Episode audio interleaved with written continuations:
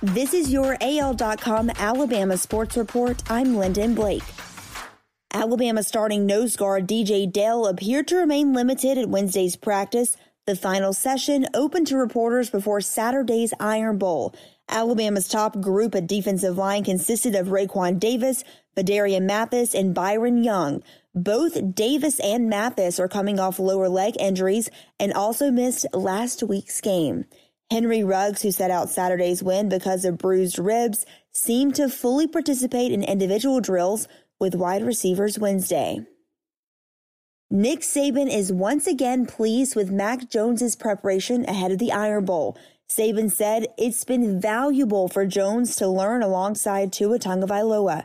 His two starts have helped his confidence, but players around Jones still need to play well to help Jones's confidence grow.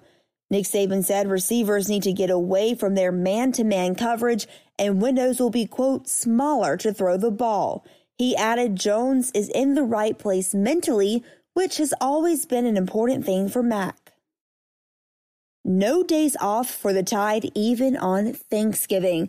Not with the Iron Bowl looming, but Nick Saban is working with his players to get the most out of preparation and the holiday.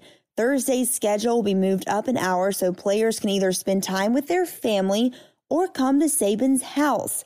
He said there were 30 players over Turkey Day last season and they want every player to have a place to come. There will be a team dinner first though at noon.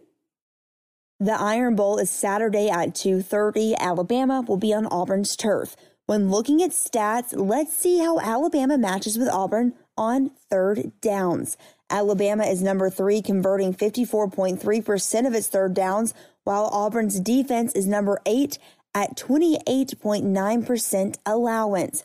On the flip side, Auburn's offense is number 50 at 51.6%, facing Alabama's number 29 defense at 34.4%.